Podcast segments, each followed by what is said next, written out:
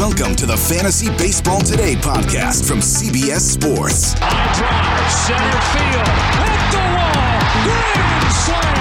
This is magnificent. Got a fantasy question? Email fantasybaseball at cbsi.com. Get ready to win your league. where fantasy becomes reality. Now, here's Frank, Scott, Chris, and Adam. You've heard it once, you've heard it a million times. The designated hitter is coming to the National League. Congrats to Aristides Aquino.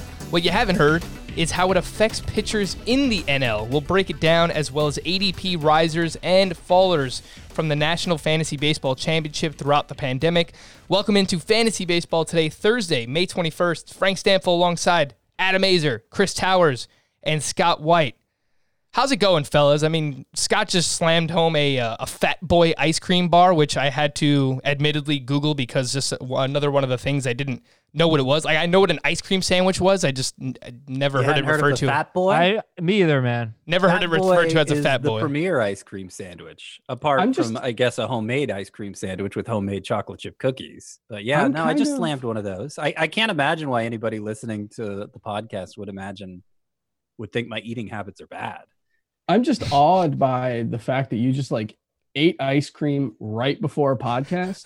and I did you even like drink water afterwards? Because like if I eat ice cream, Yeah, I'm drinking I just, like, yeah, I gotta like rinse out re- many times before I'm ready to speak to people. You, you can't tell because the logo's so eroded, but I, I'm drinking Oh. water out of one of the old fantasy baseball 360 cups, which was of course the the live internet show we used to put on maybe five, six years ago.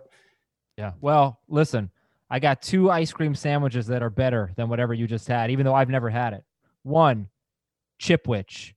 Two, the Mickey Mouse shaped Mickey Mouse, like the the yeah, it's in the shape of Mickey Mouse's face. Basically, it's got the ears. You can only get it at Disney World. That's not the ice cream bar. That's an, there's an ice cream sandwich version of It's that. an ice too? cream sandwich. Yeah, Okay, I- the bar's so- iconic. the bar is great. The sandwich is better. I used to work at Dairy Queen. Uh, that was my high school job. Dairy Queen ice cream sandwiches are unbelievably good. I cannot say anything bad about Dairy Queen. Yeah, me I either. mean, So Draft Dairy Queen.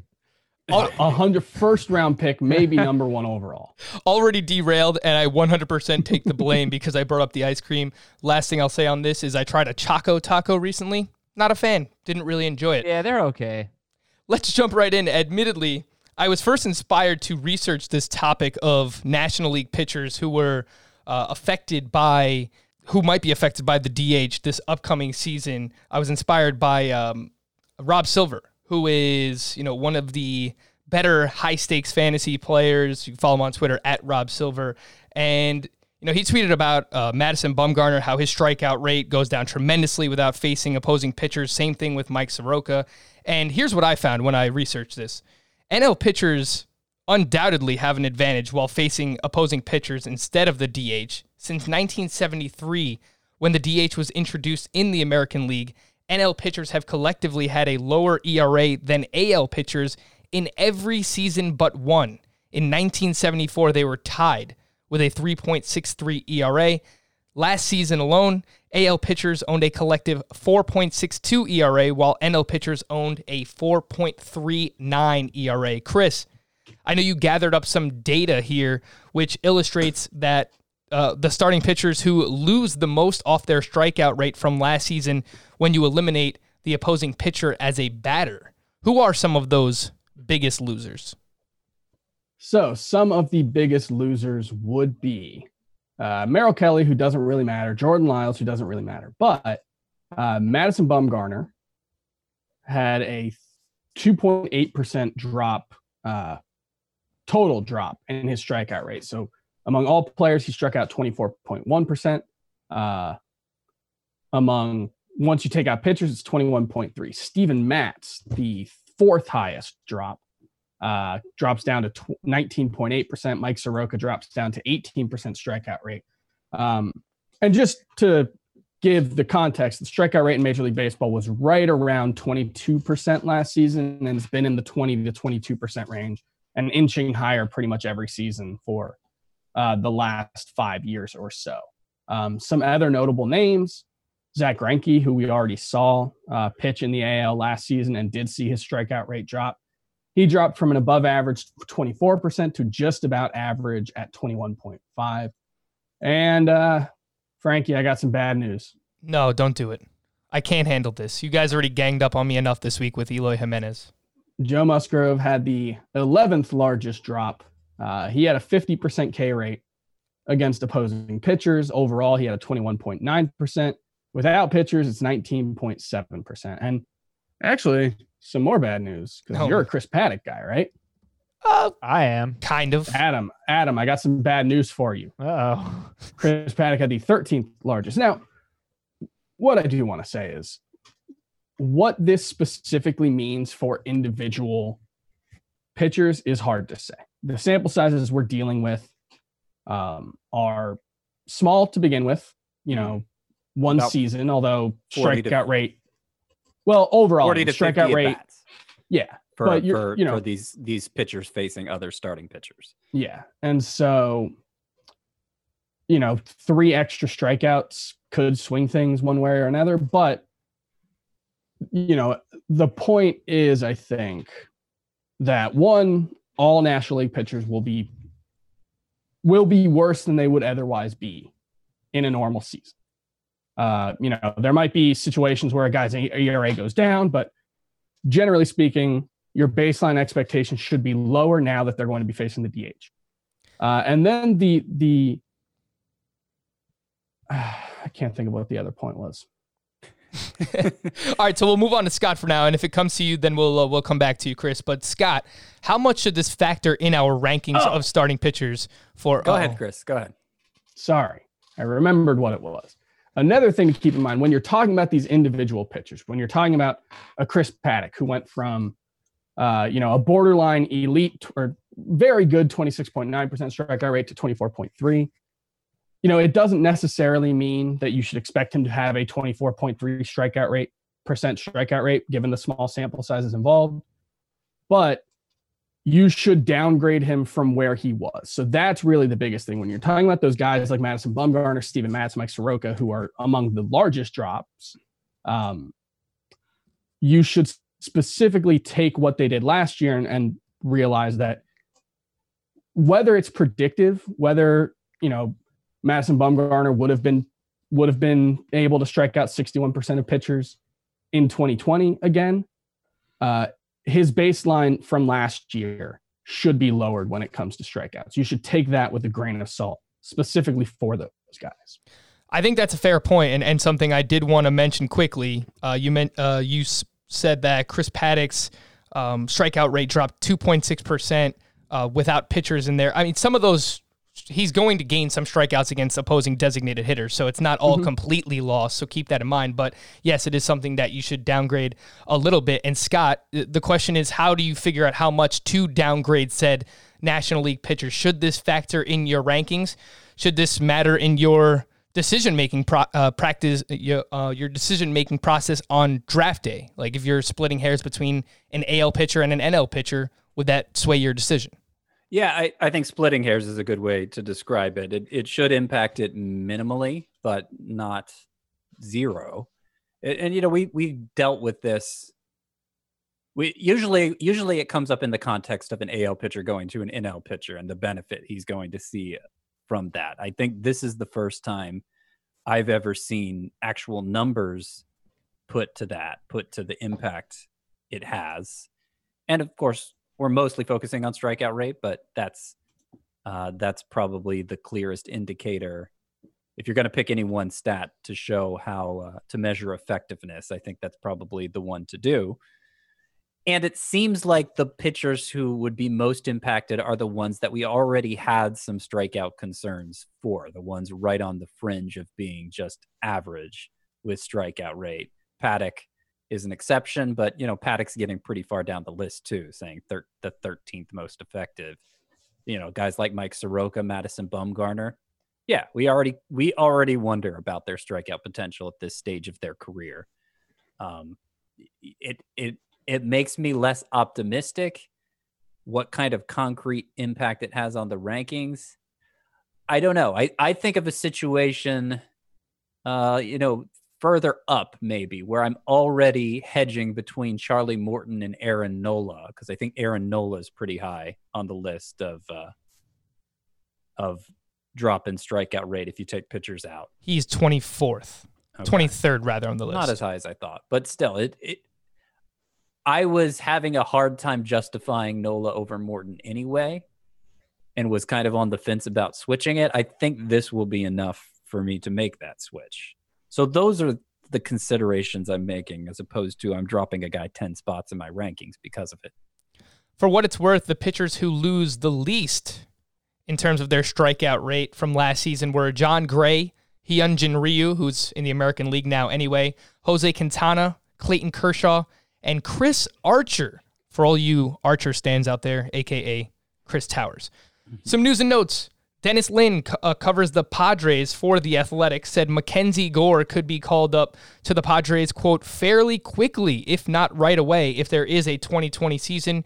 Gore has not pitched a single inning in AAA, posted a 169 ERA, a 083 whip, with 135 strikeouts and 101 innings pitched across high A and double A in 2019. Remember, the Padres were aggressive with Fernando Tatis last season. Adam. And Paddack, yeah. yeah, and Paddack. Adam, does this uh, does this make you want to potentially reach on Mackenzie Gore a little bit more? Yeah, third overall pick in the draft in 2017. Obviously, it's been awesome in the minors. Uh, I was really aggressive with Chris Paddack last year in drafts, and I ended up with a, a lot of him, and it worked out. Even though he he wasn't quite as good in fantasy as you know, like his his ratios, ERA and his WHIP, because he didn't. I'm guessing he didn't have a lot of quality starts. He didn't have a lot of wins, as I recall. Uh, Chris Paddack. So I think when you look at the way they've treated Chris Paddack, um, the other sorry, the other pitcher that everybody's in on for the Padres in the mid rounds, Dinelson Lamet. the Nelson Lamette. Thank you. Uh, I don't know that you're going to see a lot of six inning starts from Mackenzie Gore. Might get a few here or there, but I think going to be a lot of five, six. It won't, you won't get a lot of sevens, that's for sure. I think they'll be kind of cautious with him. So in a quality start league, that might hurt you, but I would expect him to, you know, have a have a good chance to pitch well. Um, you know, and uh, yes, I would be quite interested.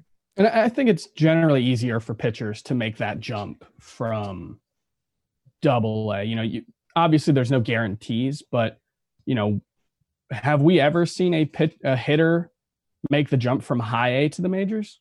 I don't think I can remember that. Certainly not in any recent time. Whereas you do see that uh, occasionally with pitchers. You even see pitchers occasionally make the jump from the draft to the majors. You know, I think that was Mike Leake's case. I don't think he threw a single pitch in the minors. Can't remember if David Price did, um, but he was barely in the minors and similar with Chris Sale. And then Jose Fernandez, the Marlins called him up from high A. So, you know, it, it's it's a little e- like if you have the stuff, you have the stuff. Yeah, and and No. Mackenzie Gore, the consensus number one pitching prospect in baseball. He's got the stuff. Yeah, Yeah, definitely has the stuff. Uh, you know, we, he doesn't give an exact timetable there. If if it turns out to be right away, and obviously the the um, the structure of the season encourages that more than it would, more than like the standard 162 game season would. If it turns out to be right away, then Gore probably deserves to go on nearly the same level Jesus Luzardo does. You know, I think the I think the the innings concern how deep he goes into games. I think it'll be similar for both. And you're talking comparable upside. Luzardo's semi proven in the majors already. So that gives him a leg up. And then you consider the RP eligibility that Mackenzie Gore won't have. But you know, I don't think it'll be a whole degree of difference between the two where they deserve to be drafted. and to to give just a a little bit of the scouting reports and you can correct me if i'm wrong on this scott but mackenzie gore does have great stuff uh, according to the scouting reports but i believe he also has a very funky delivery Yep. that tends kick. to yeah big leg kick that tends to throw uh, hitters off i don't i've seen a, a little bit of video of him it's not quite like a dontrelle willis leg kick where we saw that just flummox people for like five years before he kind of fell apart but Yeah. it adds, you know, Alex Wood is a guy who uh, has a pit hitters have always had a trouble picking up the ball out of his hands. He's got a weird delivery. Right, and, Um, and and that's helps- basically and that's basically all of Alex Wood's ability comes from that deceptiveness. So you're kind of taking the deceptiveness of an Alex Wood and combining it with the stuff of a Walker Buehler, and that's that's that's kind of who Mackenzie Gore is. Yeah, and that's exactly why we should be excited about him for fantasy purposes. Reds president of baseball operations, Dick Williams, said Monday he expects Nick Senzel, Senzel to be a full go when the season resumes, according to Mark Sheldon of MLB.com. Senzel had surgery to repair a torn labrum in late September and was expected to maybe be limited early this season. So he's another one who benefited from this delay.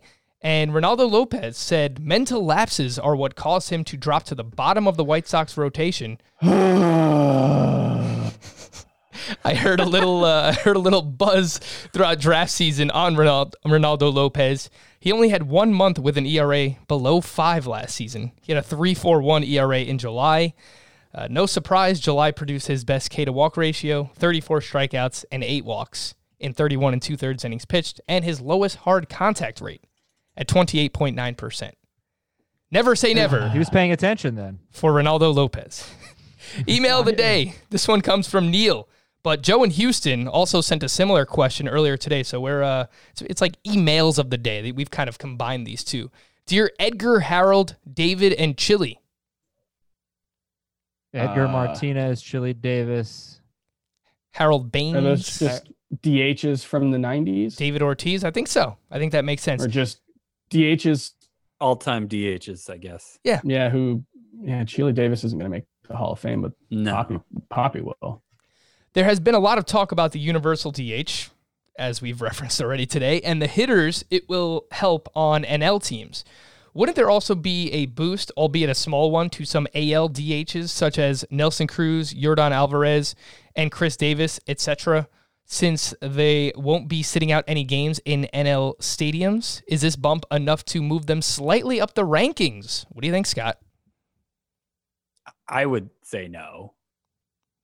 Uh, you know, oftentimes, you know, Cruz is at a stage of his career where he, he doesn't play the field ever anymore. But usually, if the DH is that instrumental a part of the lineup, they'll force him into the lineup somehow when they go to the, the NL. And he's sure to pinch. If they don't, he's sure to pinch hit every game. And it's it's just it's too small a number of games, I think, to really impact the way I approach them on draft day. So I, I would say no. I think there's kind of one interesting thing here. Well, okay, let's let's figure it out. Are they playing? I think they are playing. Are AL teams playing more games in NL parks per per game, basically like per season, than they were before? Uh, I, I, I This year? think Yes. so. I calculated They are, that. right? Yeah, they should be. Yeah, I, th- I think it'll be a larger percentage. you only get- not not by as much as you think. So so that that is somewhat of a big deal, you know, because if they had to sit in all those games, all of a sudden you're talking about a, a pretty decent chunk where they have to sit, and it's all concentrated over Well, an yeah, eight-game yeah. schedule. The, the hypothetical scenario, sure. yeah, I, I but, get what you're but saying there. Yeah, here's the problem. I think this is bad for Yordan Alvarez because now they're not going to move him to outfield for any NL games, and he's not going to get eligibility in the season. In theory, I really wasn't planning on it for Yeah. him. Just that there's been way too much talk about the knee uh, this offseason and how how they were likely to approach it. Um, that I, I really wasn't expecting him to play much outfield at all, especially with Kyle Tucker there. Uh, they Yeah. they really don't have like you can't just push Josh Reddick out of the way. You've got to push both Josh Reddick and Kyle Tucker out. I'm I'm curious what's changed with the knee in two months though. Like if if it's just Yeah, just all 'cause better now. he I mean, play- we, he we haven't really gotten any. he kind made of nine starts in the outfield last year, and four of them were in NL parks. So they used him occasionally in NL parks as a starting outfielder, but now they don't have to. So even if you weren't planning on it, I mean, I think the chances are even lower now than they Yeah. were. My understanding was the knee it wasn't necessarily like a uh, a specific thing that was wrong with the knee in february as much as it was just knee soreness generally that hadn't gone away but i could be wrong which of course is troublesome for a 22 year old who's already Yes. a DH who and I don't have we ever seen that before? Like even Frank Thomas played some first base when he first came up, right? Like, Billy Butler was pretty much always a DH. Okay. Right? but not to not with the same prospect pedigree as someone like Alvarez. Yeah, I mean Alvarez. Butler it's was sort of a it's sort of a reflection of the place he's playing too. Yeah. Um, you know the the Astros definitely have two star outfielders. Um, and he's not. I mean, he's never played first base, has he? Uh, he, ha- He's played it in the minors. yeah, a, a little bit in the minors. Yeah. So Um, it's something they can look into maybe eventually. But Yordan Alvarez is actually one of the players who, Scott, you wrote about as a faller in your ADP risers and fallers column. And we'll talk about that right after this quick break. If you've ever been in the market for a new home, you know home shopping can be a lot. There's so much you don't know and so much you need to know. What are the neighborhoods like? What are the schools like? Who is the agent who knows the listing or neighborhood best? And why can't all this information just be in one place? Well, now it is on homes.com. As somebody who's been through this, I can tell you these features are so, so incredibly valuable. They've got comprehensive neighborhood guides and detailed reports about local schools, and their agent directory helps you see the agent's current listings and sales history. The area you live in is just as important as the house itself. You can get to know a neighborhood without ever setting foot in it. Say you're a really active person. You could find out about the nearest parks. Do they have a baseball field? Maybe you want to join a softball league like Chris and I play in. Also, Homes.com collaboration tools makes it easier than ever to share all this information with your family. It's a whole cul-de-sac of home shopping information all at your fingertips. Homes.com. We've done your homework. Passion, drive, and patience. The formula for winning championships is also what keeps your ride or die alive. eBay Motors has everything you need to maintain your vehicle and level it up to peak performance. Superchargers, roof racks, exhaust kits, LED headlights, and more. Whether you're into speed, power, or style, eBay Motors has you covered. With over 122 million parts for your number one ride or die, you'll always find exactly what you're looking for. And with eBay Guaranteed Fit, your part is guaranteed to fit your ride every time or your money back. Because with eBay Motors, you're burning rubber, not cash. With all the parts you need at the prices you want, it's easy to make your car the MVP and bring home huge wins. Keep your ride or die alive at ebaymotors.com. Eligible items only, exclusions apply. All right, we're back here, and some of the names on this list of ADP risers and fallers, you know, some players have moved up because they've had more time to recover from injury. Others have moved down because of, I guess, uncertainty in their role, and others, I just don't have a clue. But the uh, Yordan Alvarez is one name that we were just talking about, who has moved down eight spots from 40 to 48 in his NFBC ADP since April 1st on. And Scott, does that make sense to you? Like, why is he dropping at all? Unless people are just really worried about those knees. No, so I the way I laid out this column, I, I gave a possible I, I showed how much they were dropping, gave a possible explanation as to why, gave kind of the counterpoint for that, and then assessed whether or not I agreed with the change. And and most of them I did agree with. Alvarez was one I didn't really because if if you said, you know, from mid February to mid March when the concern was growing over his knee that he fell then, okay, I, I could understand it was getting concerning. Dusty Baker was saying it was getting concerning. Dusty Baker was saying he wasn't sure. He couldn't say for sure if he'd be ready for the start of the season. Well, I would think at the very least that question is off the table now. Will he be ready to go from the start? He will. And uh, you know, whatever soreness he was feeling then sh- should hopefully be at least a little bit better. So I don't know why he would have continued to fall as opposed to maybe staying put I just if told you not why. going back up a little bit. Everybody's like, "Oh, he's not going to get outfield eligibility now." I don't. yeah, Universal I don't, I don't- DH. Maybe you're right, but I don't. Nah, I there's don't no feel way like I'm it- right. I don't feel like many people were counting on that anyway. No, it's thing- su- it was such a good, smart point that I'm definitely the first person who made it. So now you're going to see the ADP keep tumbling. One thing that that could be happening is um, there's kind of a vacuum of information around a lot of guys. Like Mike Clevinger, I haven't really seen anything on him since early March or mid March. Um, and Yordan Alvarez kind of the same thing. So it could be something where there was a the the perception of that injury might have calcified uh, and it might have taken a, a long time for it to start impacting his value. But then once things shut down and we stopped getting news about him, maybe it just stuck in everyone's head. Hey, Yordan Alvarez. You know, the last we heard, he wasn't he wasn't healthy. Maybe that could, but on the other hand, Mike Clevinger has risen quite significantly.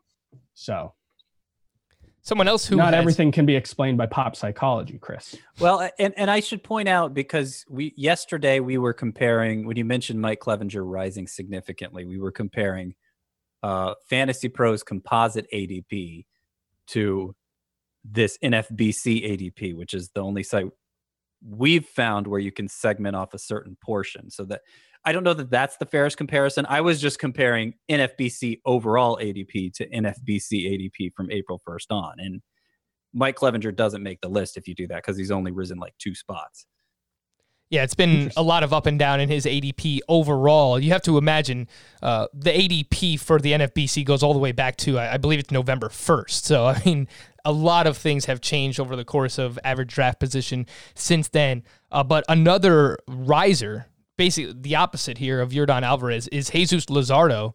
And we knew that he would rise somewhat. But Adam, I mean, his ADP has moved from 104 to 89. He's now SP 24 off the board.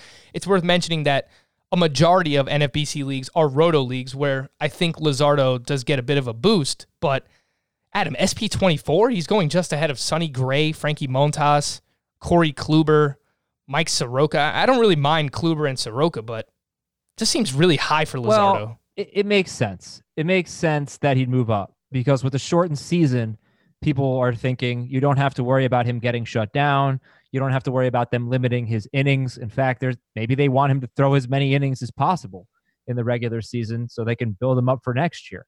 So then it just comes down to what's that going to look like on a start by start basis? Are you going to get seven innings, eight innings at, at all? Or is it just going to be, you know, like six innings every time? But at least you don't have to deal with Luzardo getting shut down.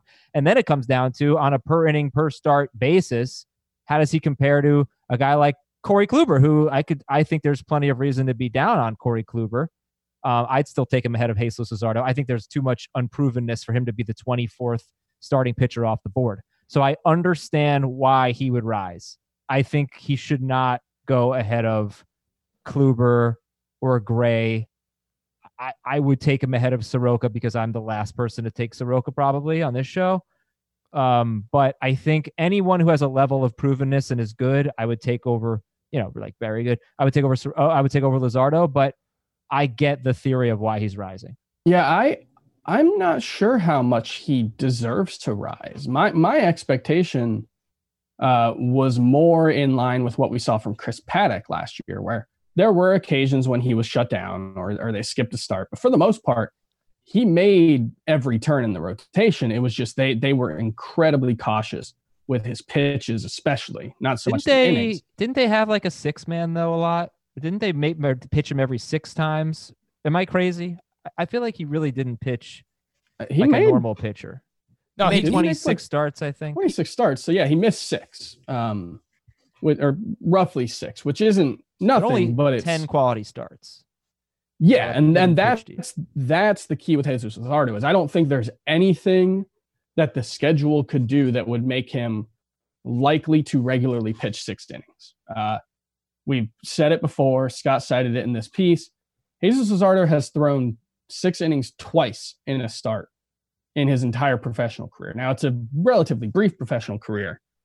Uh, you know, maybe what 50, 60 starts, but that's still really low. And I'm not sure he's thrown more than 90 pitches more than a handful of times either. So, you know, he has an extensive injury history, Tommy John surgery right out of high school, uh, shoulder injury that cost him most of last year. I would expect he's going to be in that 85 pitch to 90 pitch range more often than not, and probably maybe peaking at 100 once or twice. and that's going to put a ceiling on his win total. You know, as good as the Oakland A's lineup is, and he should get a ton of run support. I know that Scott, you've cited this at least once this week already that there's a direct correlation between you know pitchers going deep into games and them earning wins. So if we don't expect Luzardo to go much more than five innings, all that consistently, then that's gonna that should affect his win total and obviously his fantasy output. Yeah, and and that's the argument I was making originally for not moving him up that much, but having thought about it more and sometimes thinking it through as I'm writing about it. This is where I've arrived with Luzardo and why I'm on board with moving him up. It's it's less about an argument of somebody like his ceiling changing and somebody like Corey Kluber, let's say, his floor dropping. It's it's less a matter of that than just the need to make sure you're not messing around with inadequate production at the start of the season. The need to hit the ground running. Yeah, so but speak. and like the thing about pitchers like Corey Kluber, Lance Lynn, Madison Bumgarner, we're not as confident. At least I'm not as confident in how good they're actually going to be.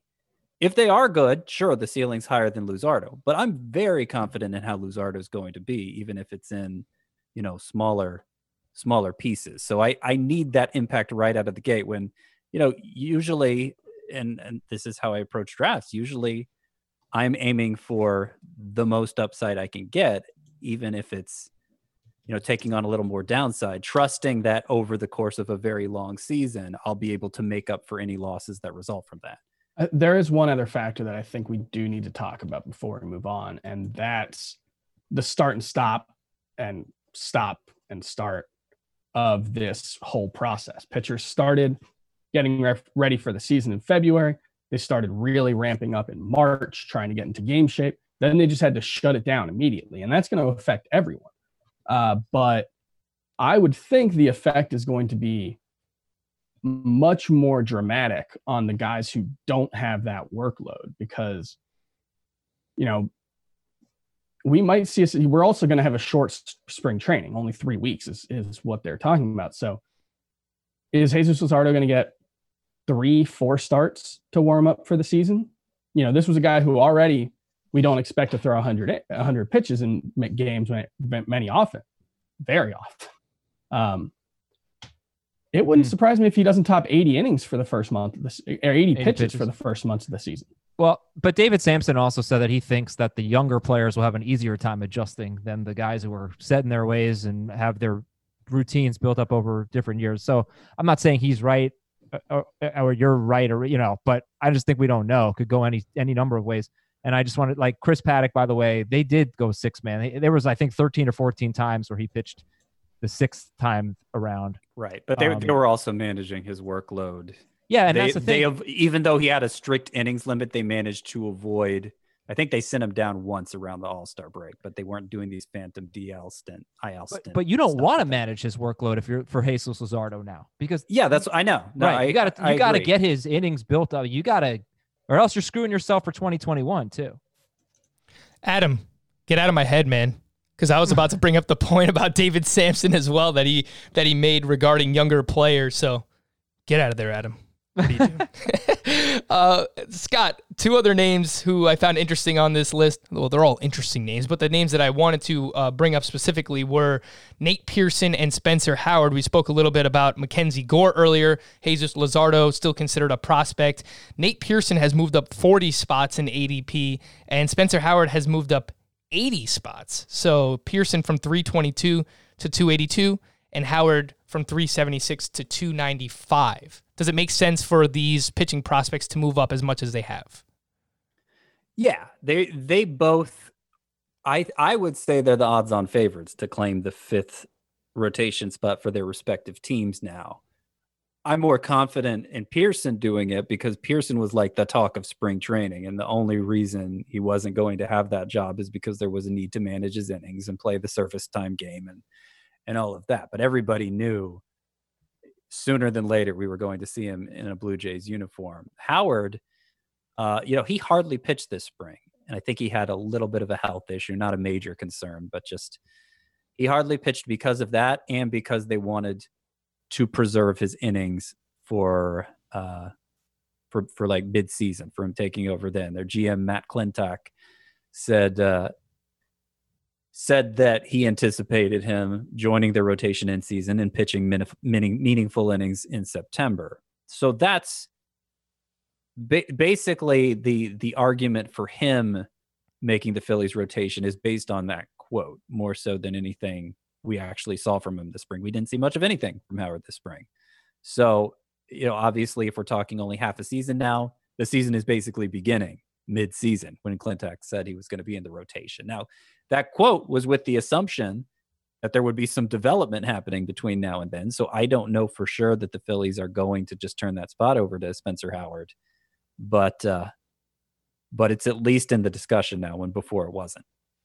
You know, we've got a shortened season, which could lead to some fluky standings and more incentive maybe for teams that probably over 162 games aren't going to make the playoffs. But And- and there's- more playoff teams. Yeah. And it's not just a one game playoff. It, you know, there's going to be seven playoff teams in each uh, league, and it's going to be a three game series in the first round. So there is a ton more incentive Yeah. to not tank, at least. Um, something weird could happen. The Blue Jays, you know, a couple of their young guys could click, and all of a sudden, you know, they're at 40 wins with 20 games to go.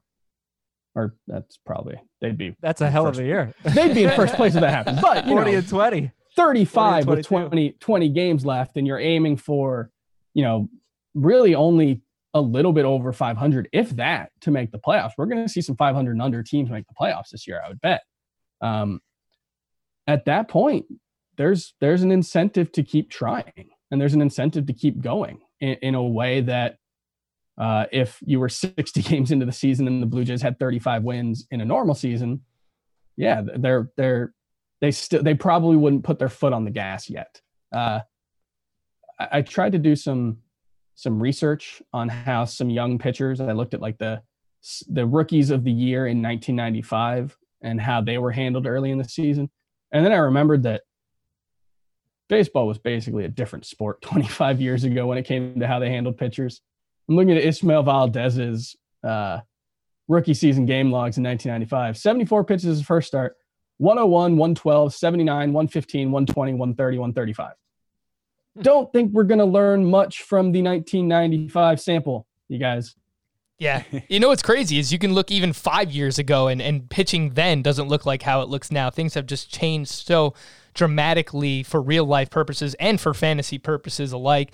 Uh, some of the fallers, quickly, uh, two pitchers I wanted to mention. Madison Bumgarner has dropped almost 10 spots in ADP, and I, I think it somewhat makes sense. Uh, just based on him moving over to Arizona, I don't know why it would happen now, but you know maybe people have realized this little um, the stat about him losing strikeouts, not facing pitchers anymore, uh, and facing the DH. Zack Wheeler, though, is kind of an interesting name. These are kind of, you know, SP3s, SP4s for fantasy purposes. Zack Wheeler has dropped 10 spots. Chris, I mean, what would you attribute that to? Is it maybe just him having to face the AL East because, you know, it's the National League's going to face the AL East and, you know, he's going to have to face tougher lineups? Or because I'm just trying to figure out why Zack Wheeler would be dropping?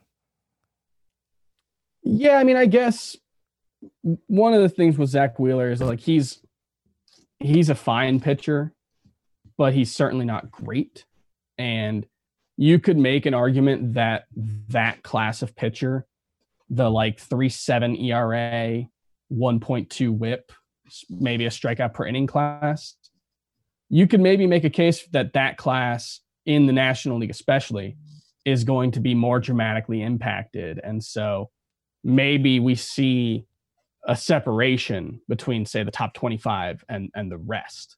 You know the guys who you can still be confident will be good against tougher competition. I'm not sure uh, how confident you can be that zack wheeler will be good against tougher competition Are there any other NL East pitchers who have dropped? Because I think the NL East gets, you know, Wheeler has to face now the Braves a lot. The Mets could have a respectable lineup, the Nationals, but then the Yankees, the Red Sox, uh, Rays will be solid, uh, you know, and then I- the Blue Jays actually might end up being a tough matchup. Could go either way. Yes, he'll get the Marlins a lot. He'll get the Blue Jay. He'll get the Orioles, but I think NL East pitchers kind of get the shaft a little bit. Uh, they have tough matchups now. One, one that came to mind for me was, and I was excited about for the season, was Caleb Smith. I mean, he already struggled with home runs, and now he has to go pitch against the Yankees and the Red Sox. Yeah, that's a good one. yeah. Caleb Smith fall. is going to get crushed.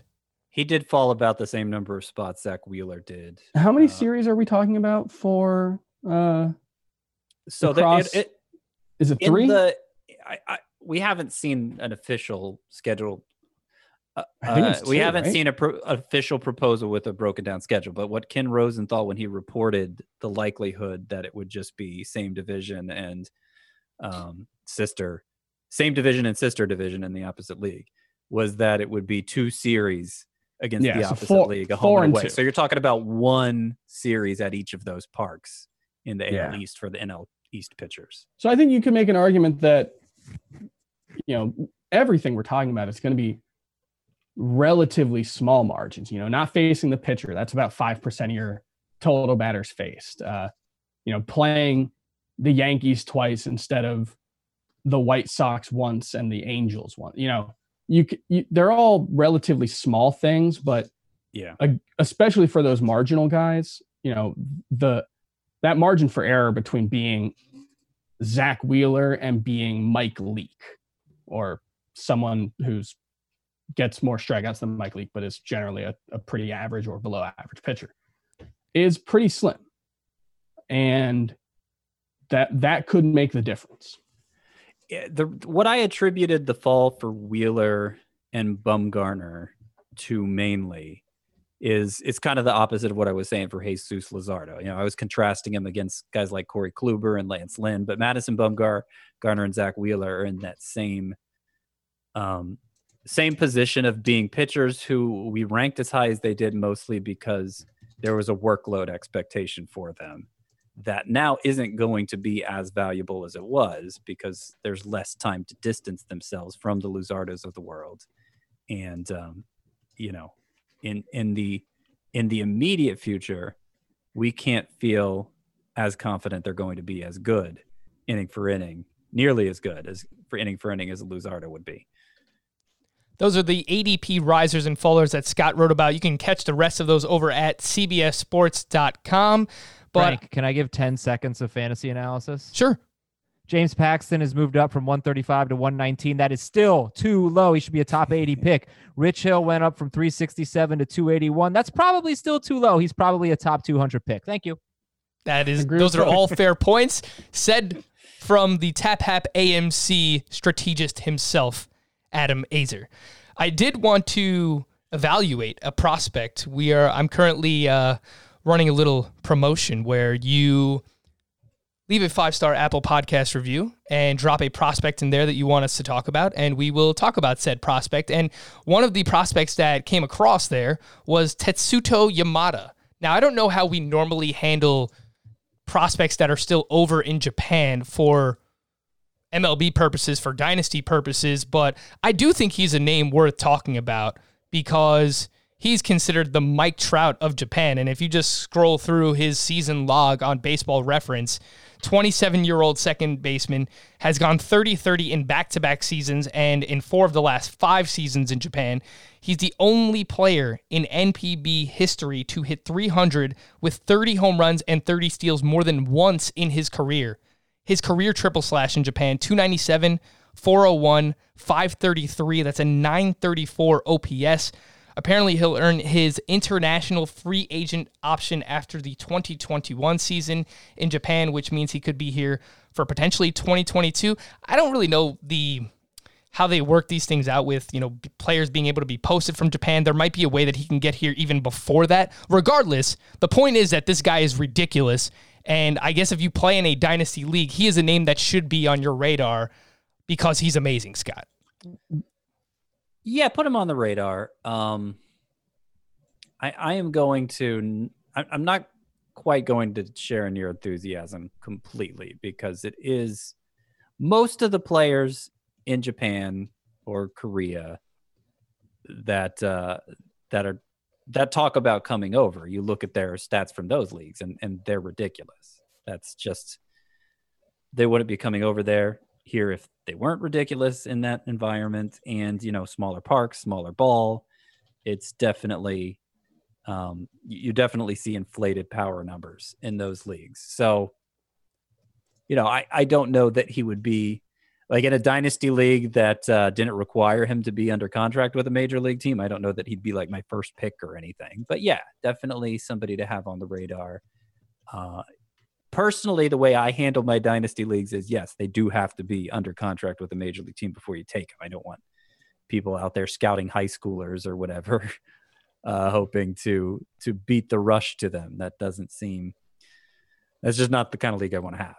So, uh, so I would, I wouldn't really.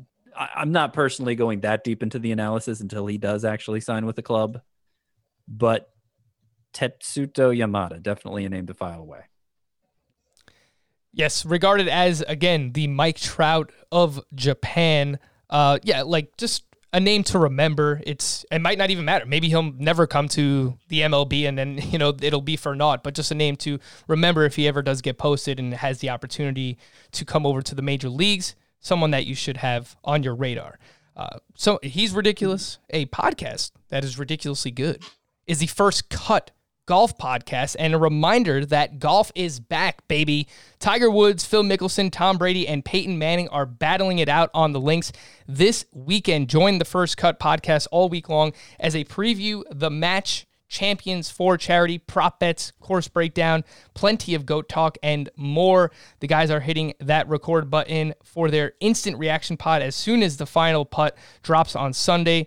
So, how about you join them by downloading and subscribing to the First Cut Golf podcast on Apple Podcasts, Spotify, or wherever you like to listen? Again, that's the First Cut Golf podcast, part of the CBS Sports Podcast Network. Questions? Hmm. It's been a while since we've got to questions. Fantasy Oh, baseball. nice. You like that? Nice pop culture. I don't like the song at all, but I like that you actually know something that like the rest of us know. Can I Scott, do- I might not know that. Yes, Just no, not a not a pop culture thing. Although I, you, I thought you were going to do an impression of Sting. This could I go mean- so many different directions. I don't know if you want to talk about Tetsuto Yamada, Well, no, because like golf. if I'm going to do a Staind impersonation, we need someone to do a Fred Durst impersonation, so we can get that song. Ugh. Uh, I actually don't. I, I mean, I haven't heard that song in like a decade, but I don't. I don't remember hating it. I did want to go back to uh, Tetsuto Yamada for just one second. There is um, there's an analyst named Clay Dav- Davenport who in the 1980s came up with the idea of uh, league translations, and basically he, the, the the point of it is to try to take what a hitter does in AAA or the Mexican League or what have you, and translate it to what they would have done in the major leagues. And it's based on the performance of guys who move one way or the other and how their performance changes relative to their age, et cetera. Um, and so looking at Yamada, you know, definitely the power would not uh, have translated all that well.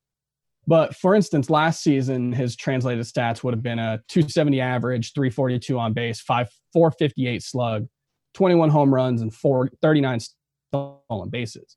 Um, you know, Wasn't that interested in career line stolen 286, 361, 462. Well, you know, it, it's not a superstar profile necessarily, but that's an above average hitter across the board uh, who, you know, could steal a lot of bases if he gets here. So, you know, I think if you're in a league that's looking at guys in low A and you have the ability to draft uh, someone who's in Japan or add them, Yamada definitely, I think, needs to be someone you're looking at and, and possibly adding if you have the opportunity because the, the skill set does look like it would translate well for fantasy. I did a startup dynasty draft recently, a 15 team slow draft, and we weren't allowed to draft Japanese players. So, well, players that are in Japan. Uh, so I Wow, no Shohei Ohtani. I no, yeah, I. I messed that up. But um, yeah, it was pretty sad because once I, I got this question about Yamada, I started looking into him and got pretty excited. So I was uh, was sad that we couldn't draft players from Japan. But if you can, it's something you definitely should be looking at. Fantasy baseball at cbsi.com. This question comes from Ray McKinnon. Dear Raphael, Will, Jonathan, and Mitch. Those sound like Rangers first baseman, maybe. and a Ninja Turtle. It's a That's the that's the that's the Devers family. oh, Who is. Jonathan uh, in this though? Because okay, so Rafael the Palmeiro, Will Turtle. Clark, Mitch Moreland. Who's Jonathan? Hmm. Uh, don't what's the the guy they have now? Shouldn't we know the name of the? No, that's Ronald Guzman. Ronald Guzman Yeah. and or Todd Oh, Frazier. yeah. All right, we'll come back to it. I play in a seven by seven categories dynasty league. The offensive categories include offensive strikeouts, and OBP instead of average. Please convince my league mates that offensive Ks shouldn't be a real category. And I agree with this for the sole reason, and for those out there, oh, well, strikeouts count negatively towards you in head to head points leagues. They don't count as much as other things. So it, you mm. lose a half a point for a strikeout, but like a walk or a single is worth one point. In a league like this, you're you're basically saying that hitter strikeouts count as much as a home run or an RBI or a steal. And to me, that just doesn't make sense. So I don't think it Well, should be I a mean, a lot more categories in head-to-head points leagues than in just seven. This is a But, uh, seven by seven league. I, I think I think Frank's right though that the key is how they're weighed. Which I mean, to me, it's ridiculous. Steals are weighted the same as home runs are in a traditional five by five league, and it's creating some True. weird situations regarding value now with steals being so scarce. But you know, taking that aside, I really like if you want to uh, reward or penalize hitters uh, on that level, that many categories out, like just just make it a points league. I I, I really hate these supersized categories Well, where like everything under the sun is is measured on equal terms like that. I think you could just do strikeout percentage and whoever has the lowest strike, like making it just raw strikeouts. This is an issue that I've always had with like turnovers in fantasy basketball, where all of the counting stats are you're being rewarded for doing something well. And then you're adding a category where you you're penalized for doing something. But the biggest thing is you're mostly being penalized for being present. Like guys who play every day are going to accumulate more raw strikeouts than guys who do not. And I don't think you should ever have a situation, uh, even if it's one out of seven categories, where you are incentivized, where, where it would be better if you just didn't play than if you did. So make it a rate stat, and then it's fine. I have no problem with that. But just doing raw strikeouts, uh, I I think that that's that's at odds with how the rest of the game is played. Everything else is about accumulating and rates, accumulating positive stats and having and having the best ratios. It's it just it's Yeah, changes that the game. sense. It messes sense. with the game. While we're on the topic, Chris, you brought up turnovers in fantasy basketball. Don't play with turnovers in fantasy basketball. Yeah, eight It's a- category fantasy basketball. It's a basketball. so terrible stat. Play eight cat or put use not, use double doubles as your ninth category. That's what I've done, and I like it a lot. So there's your fantasy basketball talk. Are there any players that stand out in OBP and have low K rates? My roster currently has Aaron Judge, Trevor Story, and Eugenio Suarez, which really puts me in a bind with strikeouts. I have tried punting the category in the past, but it always seems to come back and bite during the playoffs some names right off the top that jump out to me Alex Bregman, uh, Carlos Santana, Mookie Betts, uh, Tommy Yeah, I Pham mean- is someone who makes Anthony Rendon. They're pretty obvious plays, though. Yeah, those guys are gonna. Those guys are already gone. One one name that immediately sprung to mind for me, uh, Luis Arraez. He's not a huge walks guy, but he actually, you know, had a 330 something batting average and a th- and basically a 400 on base percentage last season. So, you know, he walks a decent amount. He gets on base for sure, and he never strikes out ever. So, I think that's one guy, especially when you have a Eugenio Suarez, Trevor Story, and Aaron Judge go get Luis Arraez. He'll help you out in in on base percentage. You'll have plenty of power to make up for it, um, and go from there. And there there's some other guys who are who are lower end. Like you could go get, you know, Yuli Gurriel doesn't have a great on base percentage, but because his average should be so high, he'll probably be in the 340 335 range. Um, I don't know if David Fletcher's going to play every day, but he only struck out 9.8% of the time last year with an 8.4% walk rate, 350 on base. So maybe him and then Kevin Newman. Uh, again, not a high on base, uh, not a high walk rate guy, but no strikeouts, should have a high average, should be an above average on base guy. Somebody who could maybe be both a low strikeout and genuinely high on base guy is Shogo Akiyama, uh, Yeah. the new leadoff hitter for the Reds, who goes pretty late and could be available in a shallower league. Uh, and I, I, spec- I suspect he'll play a lot more with the addition of the DH spot. Not so much that he'll be playing DH himself, but there will be less of a playing time crunch in the outfield. And go see if you can trade Trevor Story for Anthony Rendon, who, you know, in in this format sees a gigantic boost. Uh, Yeah. And maybe, you know, if if your league mates, whoever has Marcus Semien on their team, isn't sold on him, Marcus Semien's another great example. He had an 11.6% walk rate last year. Yeah, I think if you want to offer Trevor Story to the Rendon owner, you might be able to get Rendon Plus for Trevor Story in return. This next one comes from Big Red, and it's basically a question towards you, Adam. So perk up and get ready. I have to chime in on this claim that the minors are unnecessary. there are lots of things to say, but this may be the most pertinent. When football or basketball graduate from the university, they often go directly to play in the top leagues. When that happens in baseball, it is so unusual that it will be remarked upon. Baseball is a difficult game to master. The pod team often discuss how a prospect needs to develop a new pitch, change his launch angle, or learn to play a new position. Where is that going to happen if not in the minors? The owners want to reduce the number of minor league teams simply to save money. It is another example of the short sighted approach to the game. All right, here we go, Big Red. I'm not sure if you listened to our episode with David Samson, but he said he could deal with just three levels of minor league ball. So I said, all right, I'll back off of one level of minor league ball. Let's go with three levels of minor league baseball. I'll settle on that. In answer, in response to your question, players need to change their launch angle, learn a new pitch, learn to play a new position. That happens all the time at the major league level. So it can happen in an off season, it can happen in spring training, whatever. You don't need the minors for that. Um, and I guess I would just say that three levels would solve that problem. So I think if, if, maybe if you heard my amended take on it, maybe you wouldn't be writing this email. But if you made the changes, the cream would rise to the top and people would adjust. You don't need all these crutches for players. You don't need all these players. Most of them And are just never going to make it and they make a horrible living. They should be freed to actually go pursue life and not be toiling in these minor league levels where they're never, ever, ever going to make it to the show. Um, so, So- I think you just, if you reduce it, they'll adjust, they'll figure it out. It, it would be the new normal. It would work. one thing. Let's oh, I'm not dismiss- surprised. Let's dismiss this concern trolling about how much the players in the minors could make. MLB teams could afford to just pay them a livable wage. They shouldn't have to. Anyway. They, they're they're used like they shouldn't have to, Chris. They, these people don't need to have these jobs. Just because the the MLB should like that is a really unpopular take, and please go ahead and hate me for it. Just because MLB can't afford to give these people money, why should they? They're never going to contribute to their big league team. Consolidate. This is a smart business move. It's a smart Here- business here's move. here's the thing.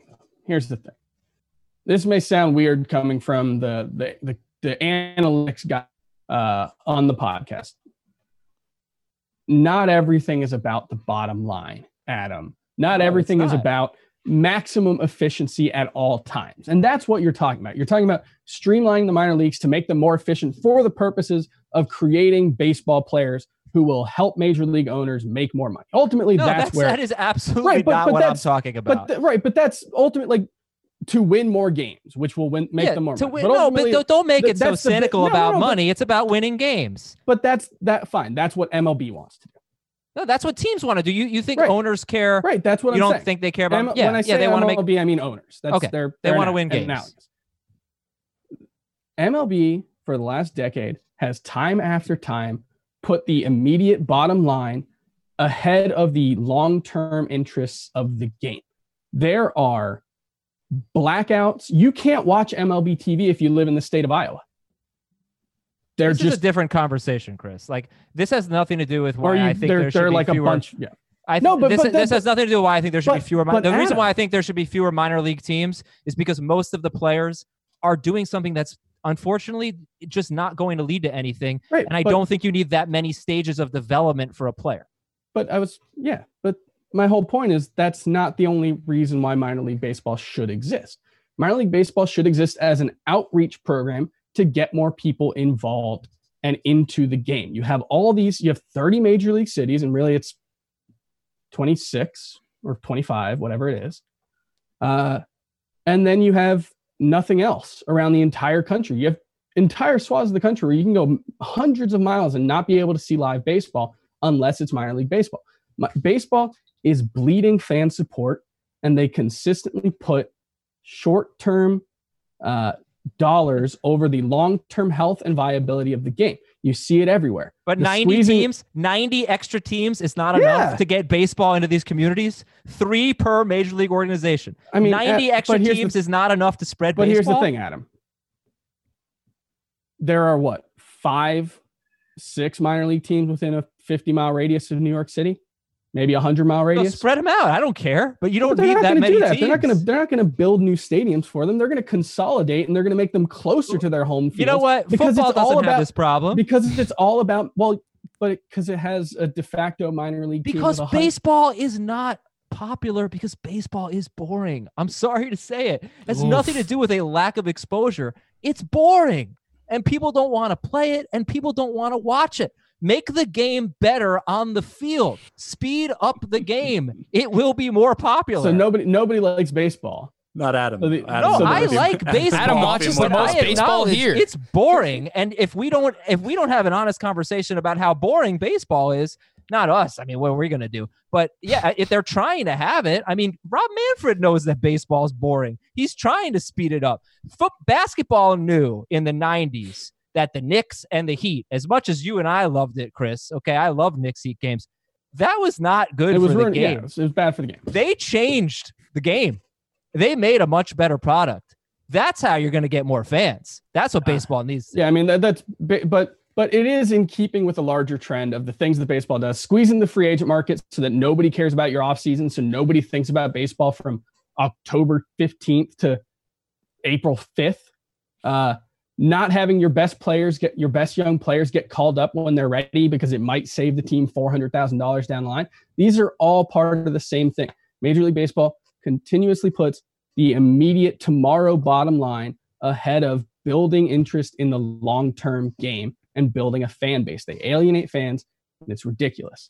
And All minor right. league baseball is good and Uh, fun on its own merits, regardless of whether it. And then three Creates new minor ba- league teams Major League would Baseball not players. change that. It would still be fun on its own merits. I I think it's unfair to compare baseball to any other sport in most areas because I mean just the as just just it's a 162 game season.